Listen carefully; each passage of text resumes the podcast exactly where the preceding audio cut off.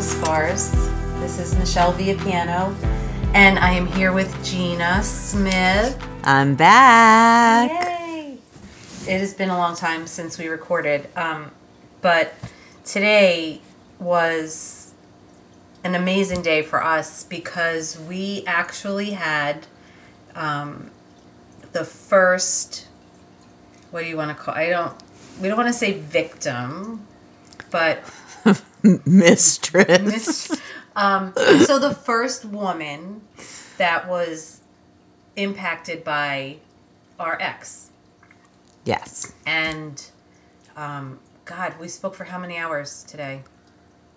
She got here. I don't know what time. Five? Five hours. At least.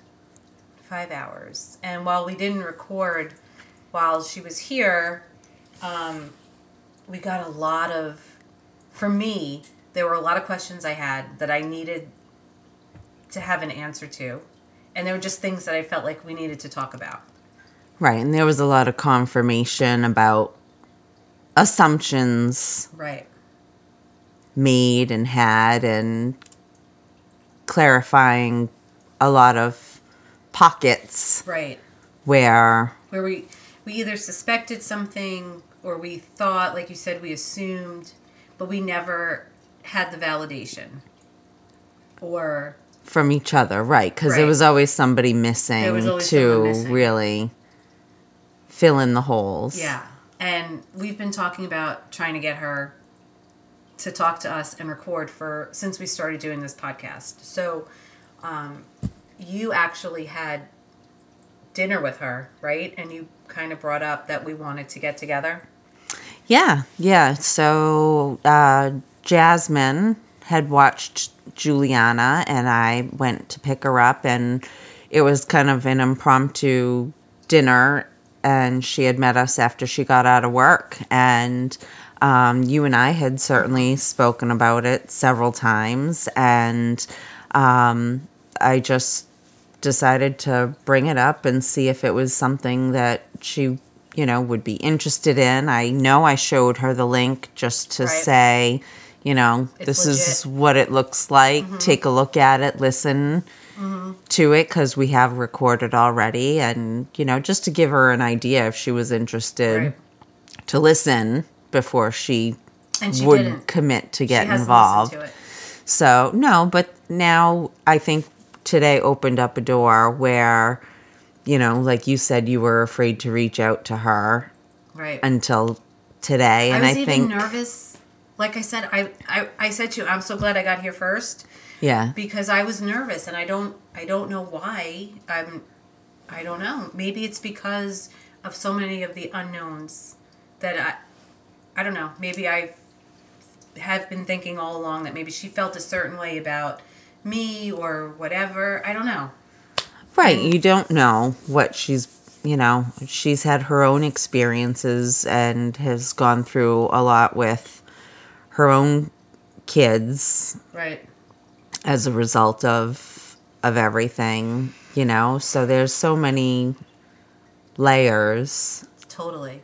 of involvement. and I guess the when we first when we got comfortable, like I I was nervous and I wanted to make sure she was. I I don't know. I don't want to say that I was nervous.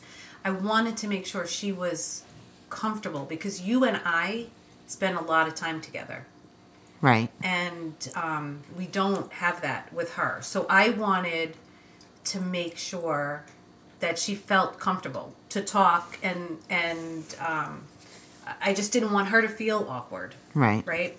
And at the same time, I know I had a lot of questions for her, Right. and I wanted to know that she was going to answer them or whatever. So, um, right off the bat, I had to ask. I had to ask her the question about um, when I met stupid.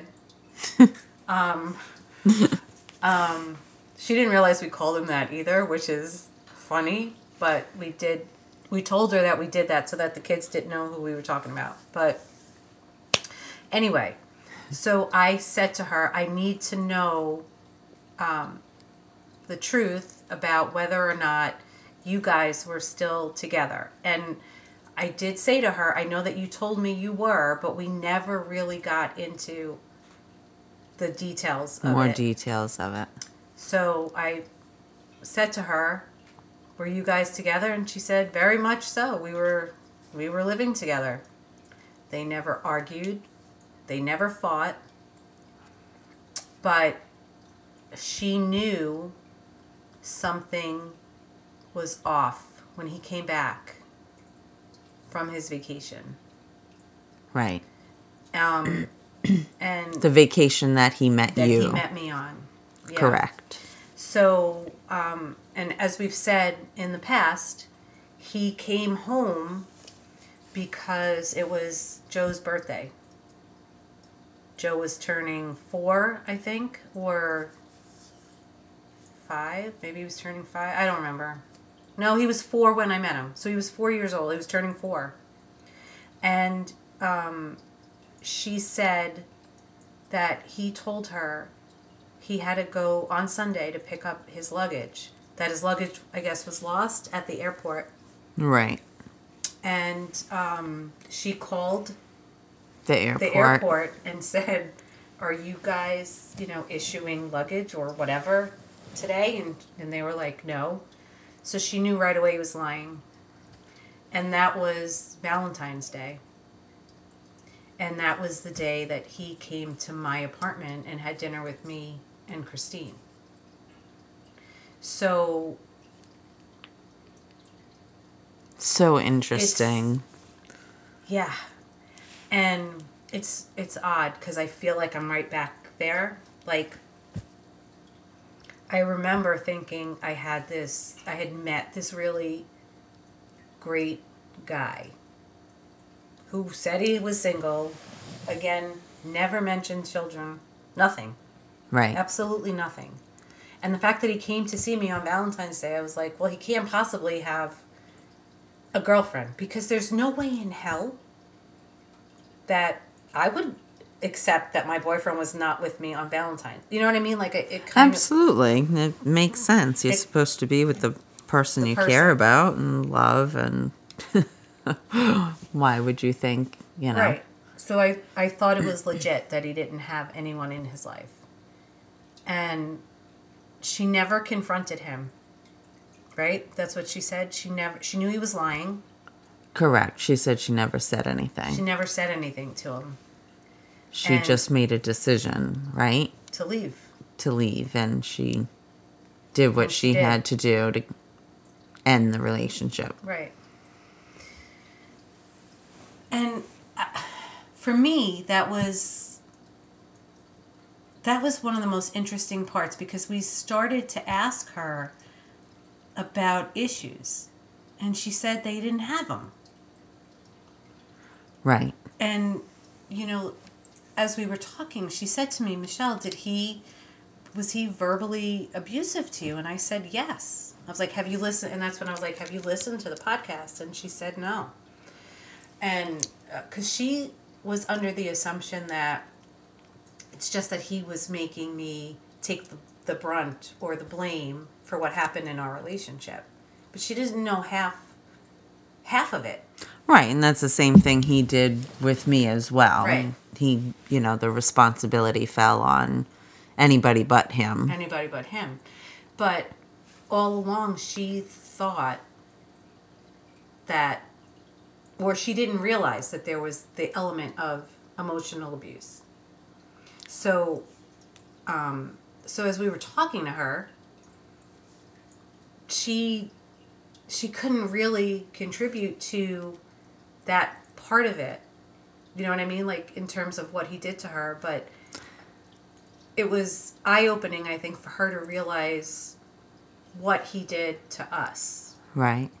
And it's funny as we're talking, I'm just wondering because we've talked about today how he clearly was in a totally different level of in love with, With her, with Sandee. Sandee, that maybe her up and walking out on him is where he changed. Could be. But he was always if she broke his heart. Right. But the weird, okay, so the weird part of this is that she she just up and left.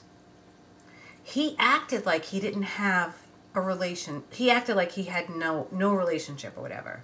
So if he was so in love with her, if he if she was the person, how do you do that to her?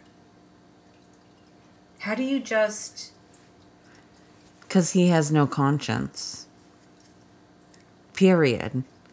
right? I mean, in our conversations today alone, I mean, it came up over and over how he.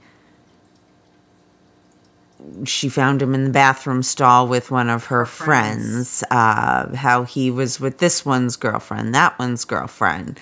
Like, he was a serial dater. Yeah. Like, he. I don't think. It doesn't sound like he knows how to be with just, Just one, one person. person. and I and that person that she was talking about. So okay, so they had been together and they had broken up at one point, but then they got back together. So she found him in the bathroom after they had broken up, but and, but before they had gotten back together. Correct?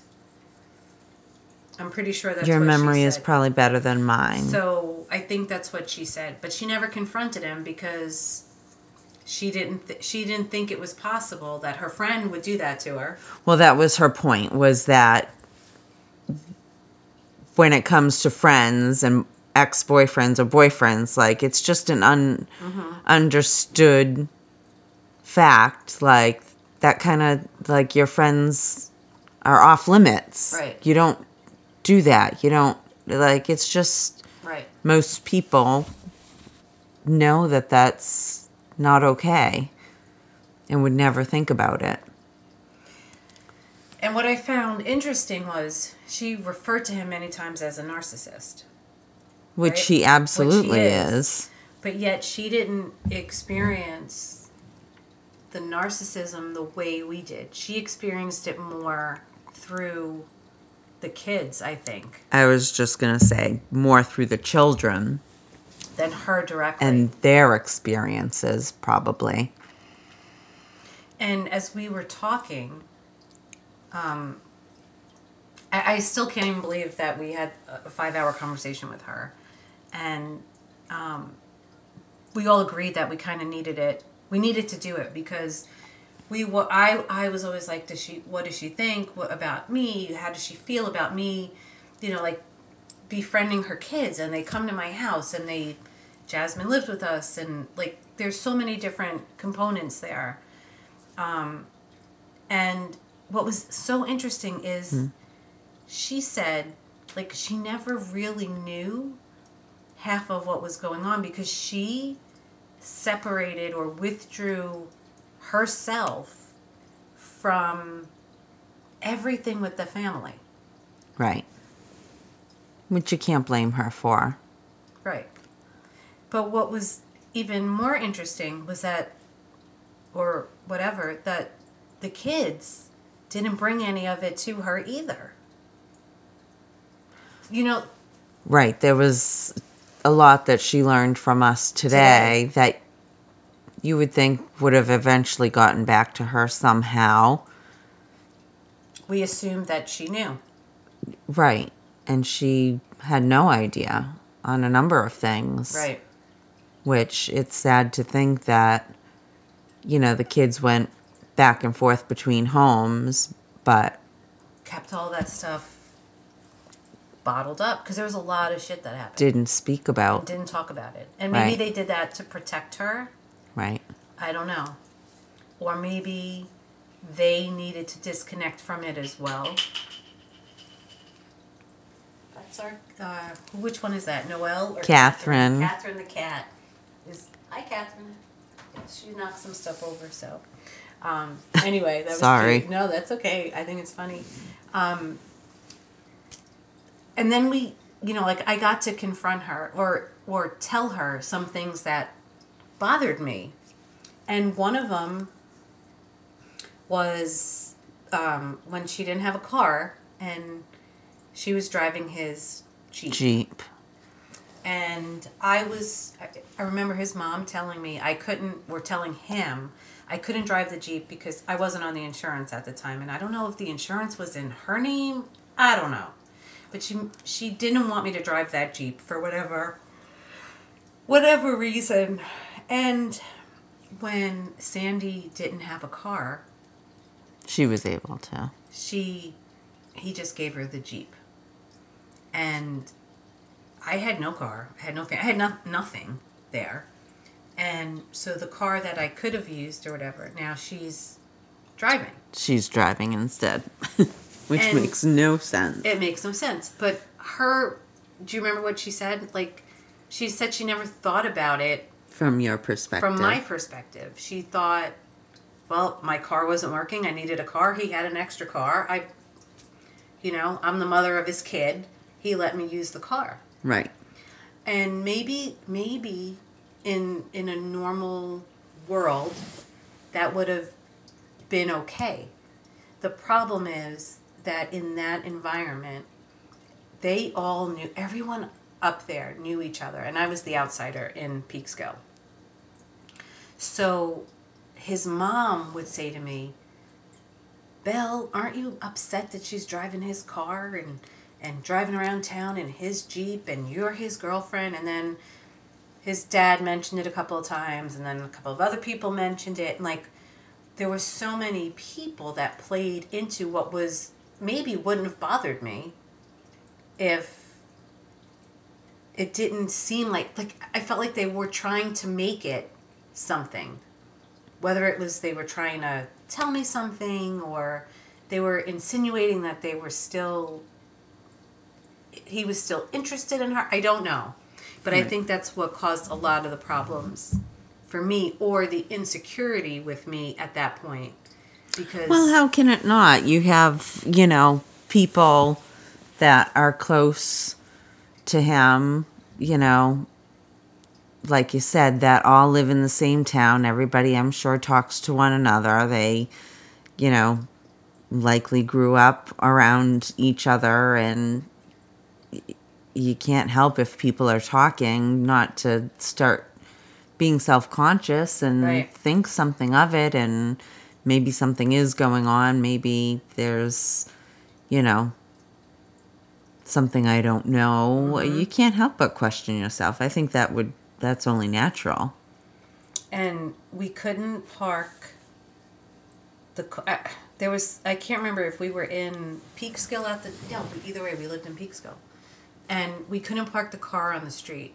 And we only had enough space for one car. And at some point he asked her if we could park because I got a car. I think I got a I think I got the Honda at that point. And he was parking his Jeep at her house. And that was like the weirdest to me it was so why would you park it there? Why wouldn't you park it at the development where your mom lives your brother lives you know what i mean It was her Anybody else. anybody else but it was at her house and talking to her kind of validated that there was always some type of connection that he had to her. Right. And what did she say? She he told her that she broke him. Right? Mm-hmm. So at, at one point I was just like, holy crap.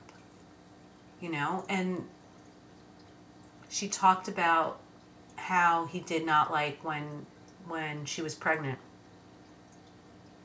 That he didn't really pay attention to her, he didn't really talk to her or or whatever whatever she said Give her the time of day. give her the time of day and that was exactly what happened to me and i'm assuming kind of happened to you Absolutely. I mean, in different ways.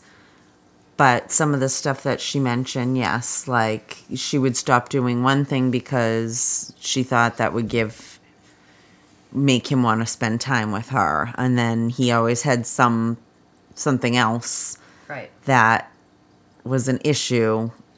He found something wrong every time. Every time. and um it just he always had an excuse with me with things whether it was my weight or as far as like and i'm talking about wanting to start a family because Right. that was my biggest thing once we got married is me wanting to start a family. And he would always say well who's going to watch the kids? And that was after his mother passed away. And then um, at the time, I was working in New York City, and he had said, Well, if we're going to have kids, you know, you're going to need a job that's not in the city. You're going to need to work closer to home. So I found a job 10 minutes from home. And once I had that job, it was that I needed to work on my weight. And when it worked on my weight and lost some weight, it was that I was depressed. And when I was depressed, it was that I had to work on that and he didn't want to come to counseling with me because I was depressed because there was always something wrong with Yeah. me in his eyes. Eyes. He always made it out to be something else. So when she was yes, talking about those things, I saw that parallel on, you know, a different level. But uh It was interesting because she she loves to read. I always remember that about her. I remember holidays we'd be we'd all be together at Kathy's house and she would be sit she would read for hours and I used to say how the hell can she read with all of this noise cuz for the longest time when I would read I had to have absolute Quiet. quiet. Now with kids and everything else like I've learned how to block it out but I remember saying this house is so this apartment. it was a small apartment filled with people Right. and she's how is she concentrating on this book it blew it would it, it i couldn't understand it because i couldn't i couldn't do it but she said she stopped um, reading because he said well i didn't want to bother you you were reading and then so she stopped reading so then he'd come home and she would be painting or drawing because she's very that's where Ja- uh, jasmine gets her creative and talented side and so then she stopped doing that and then there was something else that she said she stopped doing and then I think the first one was just, you know, watching watching TV or Right. whatever. and she said and then i stopped doing everything and all i did was sit on the tv sit on the couch And watch eat. tv and eat Yeah. and then um and then there was there was no other excuse but he always had an excuse to not be intimate and the the interesting thing was right off the bat she said he doesn't know how to be intimate he can it's and we're not talking about having sex or whatever he doesn't he doesn't know how to be intimate with somebody right. and let people get close to him or I don't know. I I so that's the one um common denominator that we all the three of us all had. He was like that with her, he was like that with me. He was like that with you. For sure. Yeah. And what's interesting is her kids are like that. They're not overly affectionate. Like, and my kid, um, and um, like, because they didn't see it, you you can't go up to Joe and give him a hug without him, like, almost hyperventilating. He doesn't. he's not like that Step back, yeah. right? Jasmine's not a big hugger, but she's the most affectionate of the three Right. older ones. Jordan wants a hug, but God forbid you touch her in a certain like she'll be like, Don't I don't like people touching me. Like there's so there's so many um, similarities between them. And Juliana's And- no better. She is not an affectionate type unless she like flat out is asks for it, wants it, but you know, for me to say come give me a hug is, you know, Right. if I want a hug, You have to go get it. I yeah, and God forbid, you know, we go to even go to my mother's house, my sister's house. Like she just, it's not second nature for her to just want to go up and hug and kiss and be affectionate. Right. Yeah, which And I find strange because that's well, you're very you are affectionate, and I am. So that's why I feel like, you know, she sees it with me, but obviously doesn't see it from, you know, the other, side, side. which is fine, I guess. I mean, I don't know. But you would think she, and it's at home with Marissa. She every five minutes, you better give me a hug. Come on, mom, give me a hug, and that's how I am with the kids. Now Jordan, she'll be like, "Are you gonna hug me?" You always hug Marissa, and it's almost um, a competitive thing as opposed to being, "Oh my God, I just want a hug," because she wants because she wants a hug. gotcha. and and they when you think about it that way they um, they're just like him they're Yeah. just like him True. and one thing that sandee said is she she said to something at, at some point it came up and she's like um, i hope jordan's not like her father and i said she's a lot like her father in in a lot of ways Right. she's so much like him and and uh, you know it bothers me a little that she's picked up the i guess negative traits that he had has you know and But she has a heart. She has She sympathy. She has empathy, which are things, you know, that he doesn't have at all, right you know, so I still think that there's you have to remember those things too, you know. Naturally you think of all the negatives because of him, but you know, she has a lot of positive qualities that have nothing to do with him Mm-hmm. With him, either, which yeah. has everything to do with you. and she has some of my negative stuff too i mean but when i look at her and she does certain things i'm like oh my god she's that's him Right. and it bothers me sometimes. Um, what I found kind of, I don't want to say, well, I'm going to say fascinating, was you said, you had asked her, you're like, I, I know at one point you, she was mad at you. Yeah. and you brought that up. And you said to her i don't know what you were told. And without saying all of the details of her response he made up some effed up story He about- made up a lot of stuff and I and that's why I know that he had to have fed her lies. I mean look at the lies he fed her to tell her, you know, that to make up an excuse instead of saying I met somebody and I'm going to see this new chick. Right. you know? I mean, she wa she wasn't stupid. Don't. And I, I, I look back, and we're talking, you know, this was 21 years ago, right? Mm-hmm. And I wonder why none of us, like with her, like she never, she didn't come to me, nor did I go to her and say, "Listen, I just want the, I just want to know your side of the story," because we didn't realize what he was doing to us. But by the time he did the stuff to me and then he moved on to you, I feel like we sh- something should have clicked with us and we should have said, you know what? Let's just ask the other person what's you know what's going on. Instead, she got so mad at you that she didn't want you around her kids.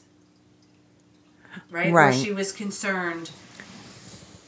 Um, but he manipulated, manipulated and it. lied to an extent that you know it, it involved her kids and that was the main thing so i think she and i get it i i understand you know where she felt that her kids might be threatened she jumped into that, you know, mama bear mode. And yeah, I mean, I had no idea what he did or didn't tell her. I wasn't Right. there. I had no idea what conversation was had. Right. He could have told her anything. And he and what we found out tonight was that he made up some effed up stuff. Yeah. told her. But he knew what to do to befriend her. And he knew he needed one of he needed one of the moms on his side and it wasn't going to be me. Right. And so he found the way to manipulate her. And And he did And he because did. I just like I said tonight, I you know, as much as she asked and I couldn't think of anything negative that she may have said to the psychologist, there was still an element that she was on his side On and his side. supported him and didn't have anything negative, Negative. to say. And I feel like if we were to do it over, knowing what we know now, right. There's how no different things would be hmm. Yep. in so many ways. She didn't even remember talking to him and until we were talking about it. And she mentioned how many things she has blocked out, you know, like totally put on the back burner that she just doesn't even remember. Well, I mean, her speaking on his behalf didn't directly affect her or her kids in any particular way. Right. It affected our kids, your kid. Right. Because it was over a custody schedule and, Right. you know, being the, a fit parent and all that Right. bullshit that goes into the The psychological evaluation. ridiculous I- court system. and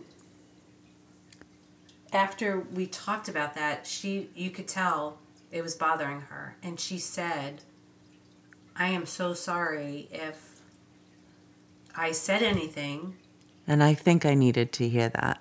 i know that's what i'm saying like we even though I couldn't pinpoint anything cuz and I know my memory isn't good but I know if there was something in particular that she said that I needed to like bring up I would remember. Mm-hmm. And I think it was just that there was nothing negative right. in particular because at that point everything was fine with the kids. Right and she her concern was her kids. Right, which rightfully so. It sh- should have been all mm-hmm. along. Right. And you could tell that that bothered her, that she didn't realize how everybody was impacted by that, by him befriending her and and not having anything negative to say. It it definitely had to change Dr. whatever his name is, Mednick. Mednick's um, evaluation of the Absolutely, because I remember reading the report Mm-hmm. and uh, I'd have to look at it and pull it out again and take a look at it, but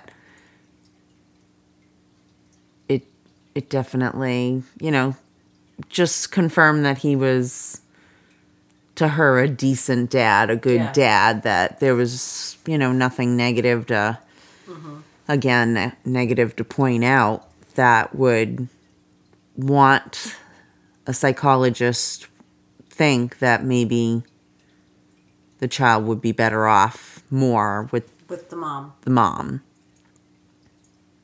So, Well, and to the point that she said, where she didn't realize a lot of stuff that was going on, those kids, like we were saying, didn't bring it back to her. Whether they wanted to block it out or they just didn't want to upset her. There was a lot of stuff she did not know. there's a lot of stuff. a lot of stuff and to see the realization when we were talking to her today, like she didn't realize that Jasmine and Joe didn't talk to me for almost two years. She's like, the kids didn't talk to you. I said no. I said we, I you know, it'd be like hi, hi, and I and I said to her, or I think I said to her, but who knows what he was telling them at the time. You know, Right. because if you think about it, um, Joe was 11 and Jasmine was 16. So they were kids. They were a little older when they went around it for the third time. and um, and I say that because they, they had to go through that, the, you know, him breaking up, Sandee leaving him, and then Moving me leaving out. him, and then Right. you. So um, when she's like, she was so surprised by that, and I was so surprised that she was unaware of it. Well, it even goes, I mean, she didn't even know that their cousin was living with Yeah. me at one point. And him, and that we took her in because of what he claimed was a, an abusive situation. Right. And in retrospect, I think it was more retaliation towards the person. Mm-hmm. But, you know, her own cousin lived in the home with us for a period of time. And, And you would think they would say something about their cousin being with us in the home, and they never did. But when I think She had it, no clue. I don't know that Jordan told me she was living with you guys either. but I guess, I don't know. It just makes you wonder how much Or what he may have said to them. either that or just how much you don't know about what people are going through and you know you have two completely separate homes you know maybe the kids felt that you know what went on at one house they couldn't talk about at the other house you know Well, especially because they they knew how she felt about him. And she said it took like a year for her to get to a point where she would even talk to him and I said, "But you were always at my house. You were always at Yeah. our house. You know, you came to see me in the hospital." And she said, "I did that for my kids." right she said it took her a while to get there. it took her a while to get there and when she when he would go pick up the kids she made her mother be the buffer be she the said buffer yeah and i i didn't i didn't know that and i and Hmm.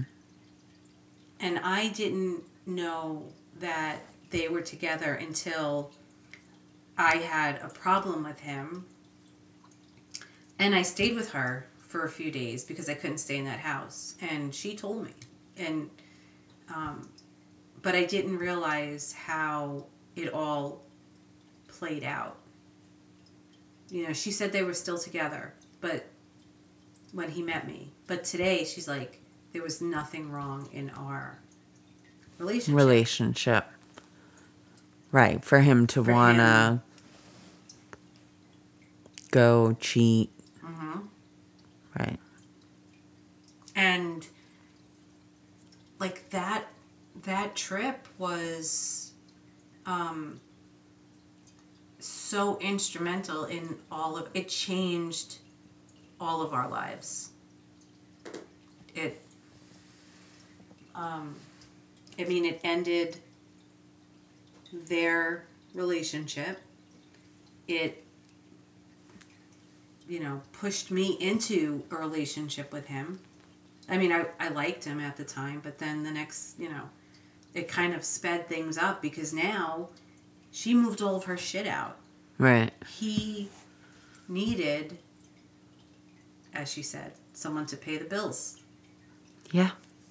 And so she was gone, and it kind of makes sense why he wanted me to move in so quickly. Right. He needed a paycheck. He needed a paycheck, and she abruptly left him. She didn't tell him. She just and and while he knew I was leaving, this the second time, the first time I left him, he did not know. I'm sure. he didn't know. Um, and so that must have been like, what the f? Second time someone's doing this. To me. Um, but he needed someone to pay the bills, and then when I left, sure. he needed you. He, there's no way he could have afforded that house, and you know, without Yeah, he was working two jobs when I met him. He couldn't I know. stop that uh, working there fast enough. Like once we said we were getting married, I remember him even being like, "Would you be okay if, you know, I stop working at Stop and shop. Stop and Shop?" Yeah, and I was like, you know, what was I gonna say? I don't know. I'm like you think you're marrying somebody good that they have good intentions and you know I know. But yeah, I was, as I have said for a long time, a paycheck and a babysitter. Yeah. And and um, the stability that he needed to can I guess I don't want to say um, continue to have Jordan in his life, but having the stable home with you as a married couple gave him a little bit more of an edge with the courts Oh, as opposed sure. to him being A single single, dad. Absolutely. you know I'm sure it had an impact. I don't know. It was like we spoke for hours and i felt like she was here for 10 minutes it went It went so fast. so fast and i think one thing that i want to point out um, for everyone that's listening is although we talked about him for five hours um, she made a valid point that we weren't doing that to give him power we were doing it to release stuff that we needed to get rid of Absolutely. Right. and um I, I, and that's it's important because while we do talk about him uh, we don't talk about him as much as we used to. But with her we never all talked about it. And there were just as she would say something to you i was like okay wait hold on. Because then it made me think of something else that i needed clarification on or validation about you Right. know? And but she was very clear that we weren't doing it to give him power Correct. and um, i think one of the funniest things she said she said meeting you was the best thing that ever happened to her and i was like great sandee um, but from the perspective that she was able to get out Right. early enough that she did not deal with the manipulation, the verbal abuse that you and I, Half of the stuff that we did. Mm-hmm. yep. And I guess I I always assumed that their relationship was just like my relationship with him and your relationship with him. I would have assumed that as well. And it was so totally different. Right. and which takes me back to um, what I suspected the whole time I was with him. I, I guess I think I knew in my heart of hearts that he still was in love with her, and she pretty much confirmed that. Right. And she definitely sounds like broke his heart. Yeah. So I definitely think they had something very different than what we Mm-hmm. What we had. experienced. Yet at the same time, he obviously was not an honest man. Correct. So he had it in him. Maybe It was there. her leaving triggered him. Although she, like you said, she suspected there were things that happened that she didn't put two and two together until after, like when she found him in the bathroom at the club or whatever with her friend, Right. and she she found a way to brush that off and just be like, oh yeah, no, there's no way, and um, those the tendencies, the pattern was there right. the lying, the cheating. Um, a lot of those things were happening, but she left before he had the ability to really get into her head and manipulate. Like she's very strong. She manipulated. She- well, I don't want to say she no, manipulated him, but she controlled. she, manipulated the situation, situation. and took control over Right. it before he had a chance before to. he could. And even when they weren't together, she had me hysterical laughing when she told him he would call her and be screaming at her. And she said, I don't take that shit. And she would take the phone and she'd bang it on the, on the counter while she was at work until he would stop yelling. And he finally did, you know. But she knew how to, I don't know, she had the power to, man, not, again, not manipulate him, but to check him oh yeah, right? Like she had a power over him that I don't think either of us had. ever had. Mhm. So, okay. I then I, you know, I asked her if she remembers some conversations that we had and she didn't. And I said I remember she was um, I was so angry at her and she didn't even remember that. And I said to her, you know, we had a conversation and I you, she asked me, sorry, I didn't mean to yawn. Um, she asked me why I was so upset with her, and I said to her, because I know when my moving van leaves, yours is going to pull up right behind him, Right. right behind my driver. And you have said that to And me many, it many, times. And she said that he asked her to move into the house, but she did not want to give up her house. And she was, um, you know, concerned from a financial perspective. Sure. And there were some things going on which needed validation. But when she when she said that when he was going on vacation, she wanted to go with him. But that was the trip that he met you. and she wanted she wanted to go and he's she's like he came up with some thing where he was going with the guys and guys. blah blah blah and that's when he met you. So did he go there with the mindset that he was gonna meet his next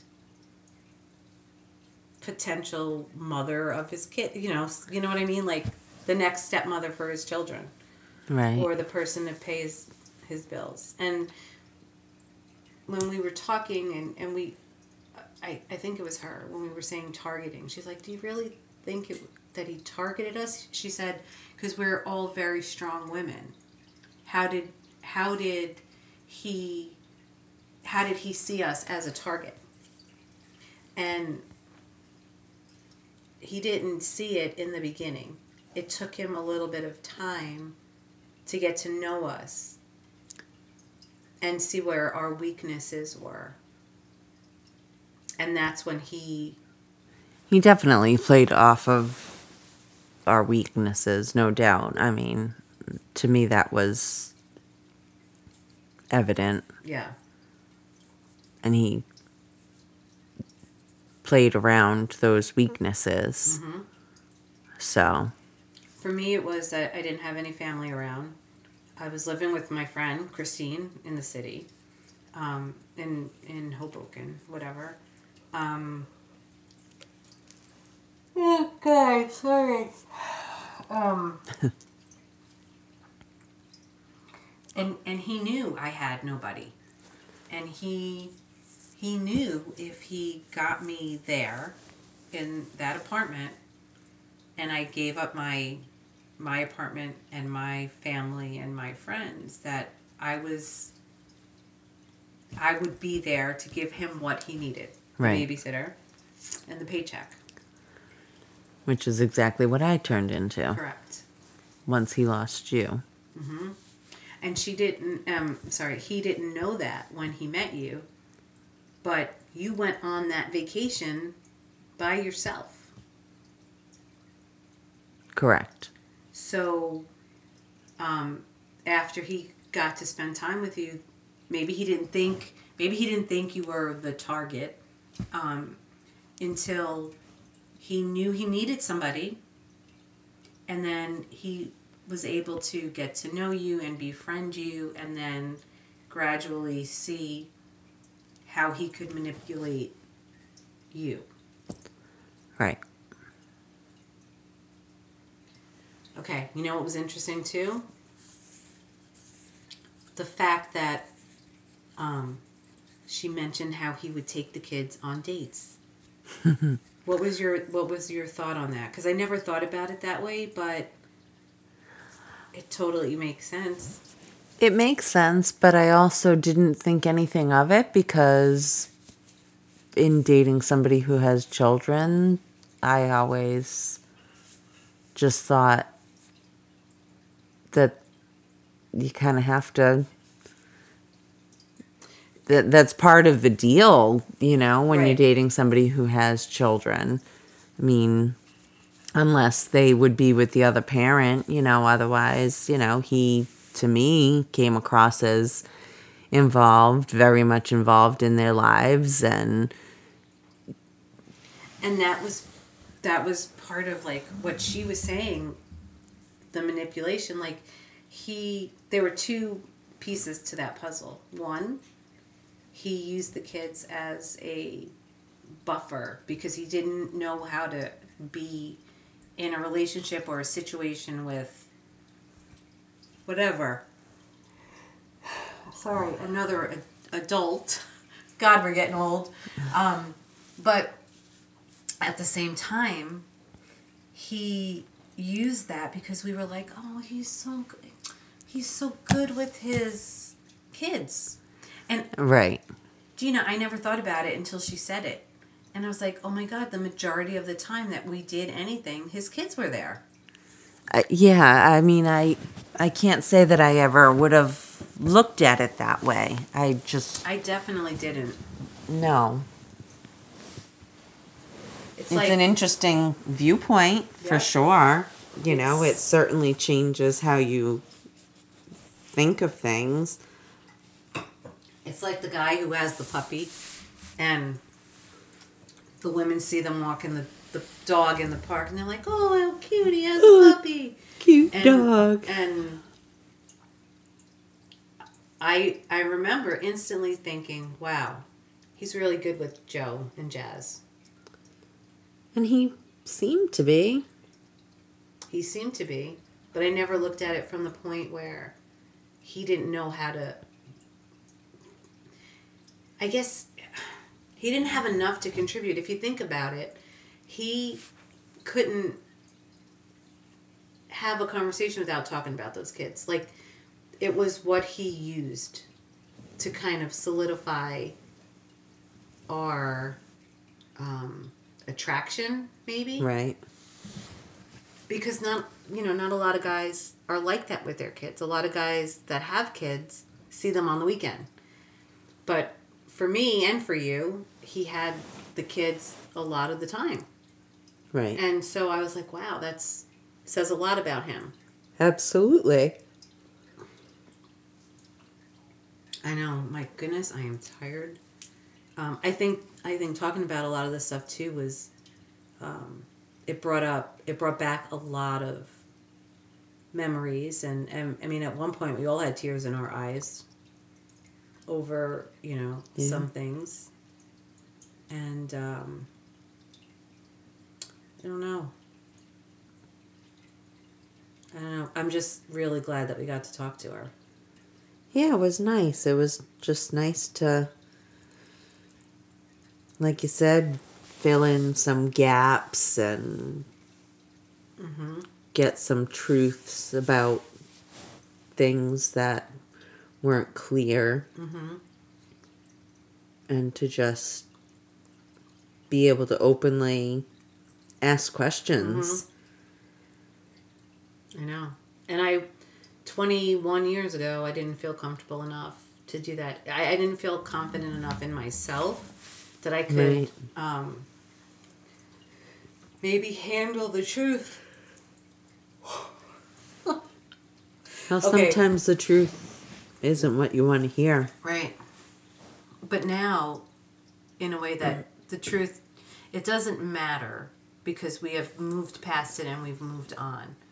But Right. at the same time, I felt so good to know that the things that I suspected were happening were actually happening Right. and that I wasn't some stupid, insecure, jealous person that was making this shit up.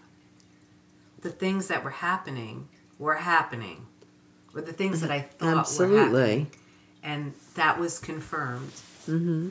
And um, I guess even after all these years, I I wondered maybe I maybe I was overreacting, maybe I was insecure, but I wasn't. Well, he wanted you to think that. And he was very good at making mm-hmm. us feel that.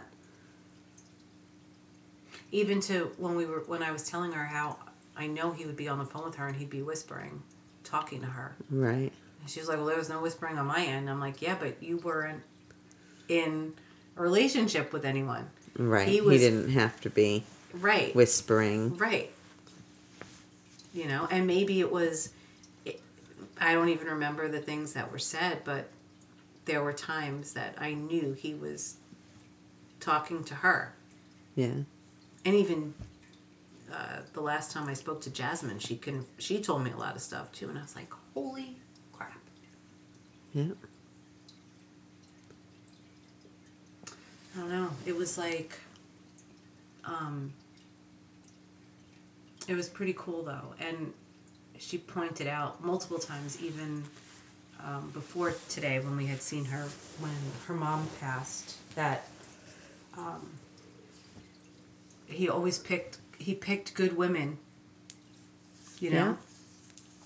And that it was a testament to us of what we did for the kids and to keep the family together. And I said to her, Well, that started with you because you would come over and take my kid. And even my own mother could not wrap her arms around that. Why are you letting his ex take your baby? And I was like, Because the kids want, they want to show their family their sister.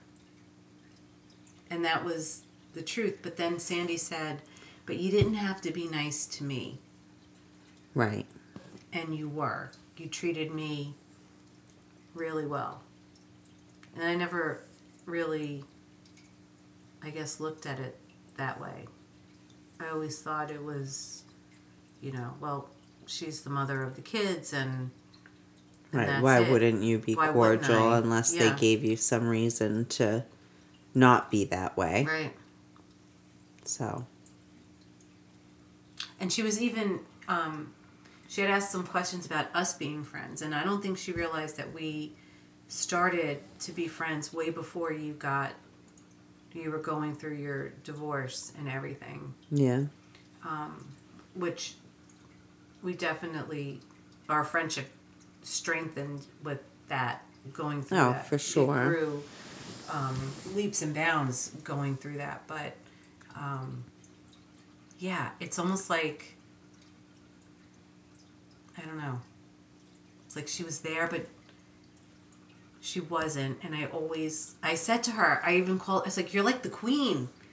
like you're the one that kind of started all of it in terms of you know taking the kids and doing whatever and um and she didn't look at it she didn't see it from she didn't look at it. No, she didn't.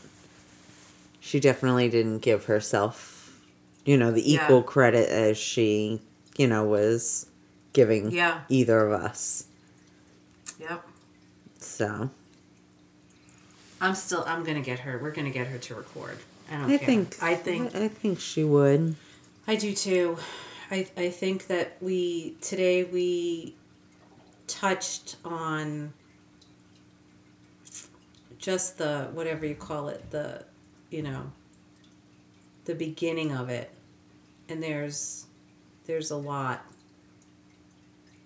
a lot that we haven't even um, touched because when, as we were talking and then we realized she didn't know something or we didn't know something, then we would focus on just like we focus on a couple of very specific incidents. Right. There's 21 years for me in between Wow. that we didn't even talk about. And not that we have to It's talk about, but it's it was therapeutic to get you know, to talk to her. I think for all of us. Well, it's therapeutic to talk about experiences and to talk about what you've been through and know that you're not alone, which is, you know, why you started this mm-hmm. podcast, you know, and just putting your story out there. I mean, there's so many people that go through things in life that it needs to be let out Yeah. in one way, shape, or form, whether that's going to therapy or having good friendships where you can talk about things or a outlet like this where you know you're broadcasting mm-hmm. it to the world in hopes that you touch somebody knowing that they might be going through the same thing or something similar or Right. can identify with you. And you know that's as simple as it was today. The three of us getting together we have the same one human being in common mm-hmm. that changed our lives in so many ways yet brought the three of us Together. together which Which he never saw coming. no He would never, never, ever have seen coming. yeah And um, I told you that I, I had a couple of um, names running through my mind for the title of this episode, and then I, I kind of right away uh, was drawn to the power of three because the strength and numbers of um, us being a united front. You know, there's no way in hell he could get to any of us now. We No. could not let him. There's no way he would get through. We were so, um, so different t- for you six years ago, which I can't believe it's been six years, and um, yeah and I've been away from him for sixteen years. wow And it's so nice that I don't have to talk to him. I haven't spoken to him in years, nor has she. And you will get there at some point. You only have a few years left. And even as it is, we have very little interaction, which I mean, unfortunately for Juliana's sake is is sad, but it kind of has to be that way. Mm-hmm. So, Right. I know I'm better off for it being that way. Mm-hmm. Well, and, and your dynamic changed because you have power make. You don't you have decision Yes, making final decision. final decision um, authority with your custody agreement, and that's huge because before you had to go to him for everything. You couldn't make a decision Right. without him. You were forced to deal with his shit. Eh, Right. So was I. until I got full custody, full decision making. Um, and while it was only for two years, because then she was an adult, it was Still made a huge difference. un- unbelievable difference. Unbelievable. And um, it definitely, you know, it helped the anxiety, but my anxiety had already kicked in and went over the chart, like off the charts. Yeah. Because of all the crap with him. And she deals with it too. Like, there's just so much, you know, with the anxiety, with this, with that, with, um, I don't know. I don't know. But I know that um, there is power or strength in numbers. For And- sure. And um, we each each one of us did what we had to do to get mm-hmm. through it. And now that we're all like on the same page, it just makes us that much stronger. Absolutely. And there's, you know, I don't know. I don't think about him. I don't sit here and talk about him all day. But knowing that I don't have to talk to him, I don't have to see him, I don't have to I don't have to do anything with him. Right. It is Must be nice. it's it's a weight lifted Absolutely. because I would I would um, be on pins and needles knowing that I had to deal with him. Sure. And okay, so right back to this. She had no idea that those kids weren't allowed to talk to you for a freaking year in the house. Right. How how did they not tell her that?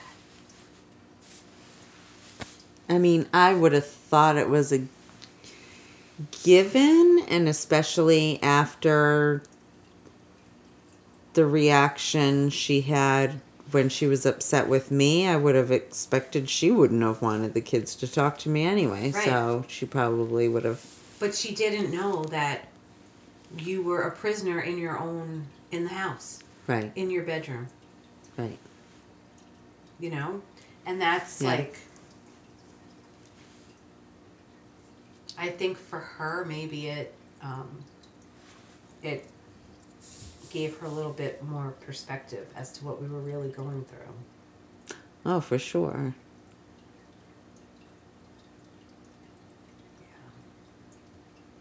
i don't know we've only scratched the surface Yeah. And you know, I always like I called you. Um, one episode was like victim number three, and she was very. Uh, when we talked to her, she's like, I don't want to look at us as victims, Right. and and she's right, you know. But at the time, that's how I felt, you know. Sure. But we were able to overcome it and get through it. For sure. So We're all better off. Yeah. We are. And she, you know, she's in a good place, like right now. Like she's got a um, a, a guy that treats her very well, and um, and they're getting married, and um, it it kind of is what we all needed to get through it to be where we are right now. For sure. I don't know. I I feel like we should have done this five years ago, but I didn't have it in me. Yeah, well, things happen when the timing is right and Right? people are ready. You know? Yeah. I know. It was fun though. It was fun to talk to her and hear her side of some of the stories and um, even you know she even said to you you know you had when you had people saying stuff to you did did it not register? And No, and it, it didn't. No, it didn't. and that's where i guess that phrase love is blind comes from because we were all blind to it. Right. But if i if i learned anything today it was she had a completely different experience with him Mm-hmm.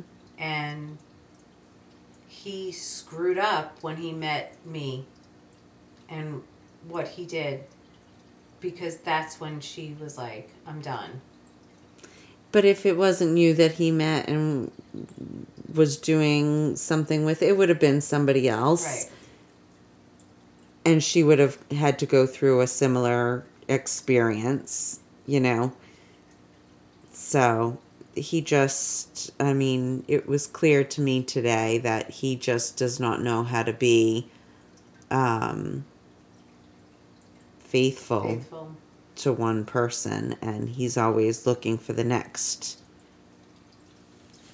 best thing or better Right. thing or whatever you want to call it. I don't know what it is and in for his him eyes. I, I think it was at the time gina i think it was the next caregiver the next babysitter the next paycheck right. But like she said, she didn't think they had any issues, so what would right so why would he so why would he even that? be looking? I, I don't get it. It just maybe there's something another element we're missing. Maybe there is. Because he flat out lied to me and flat out lied to her the day that he came to see me, which was Valentine's Clearly. Day. Right. Freaking Valentine's Day.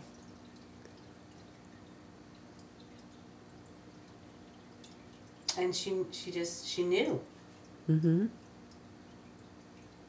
And that was the second time she left him. Right.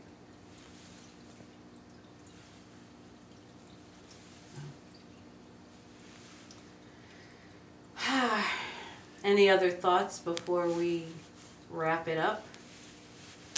Not at the moment. No. Just glad we finally got together and had the too. time that we did today. There was a lot that kind of needed to just be out there and Mm-hmm. whatever. And I think even for her, Right. you know. Um, so I, I would love to have her sit with us and have a conversation because I think people need to hear her story as well because um,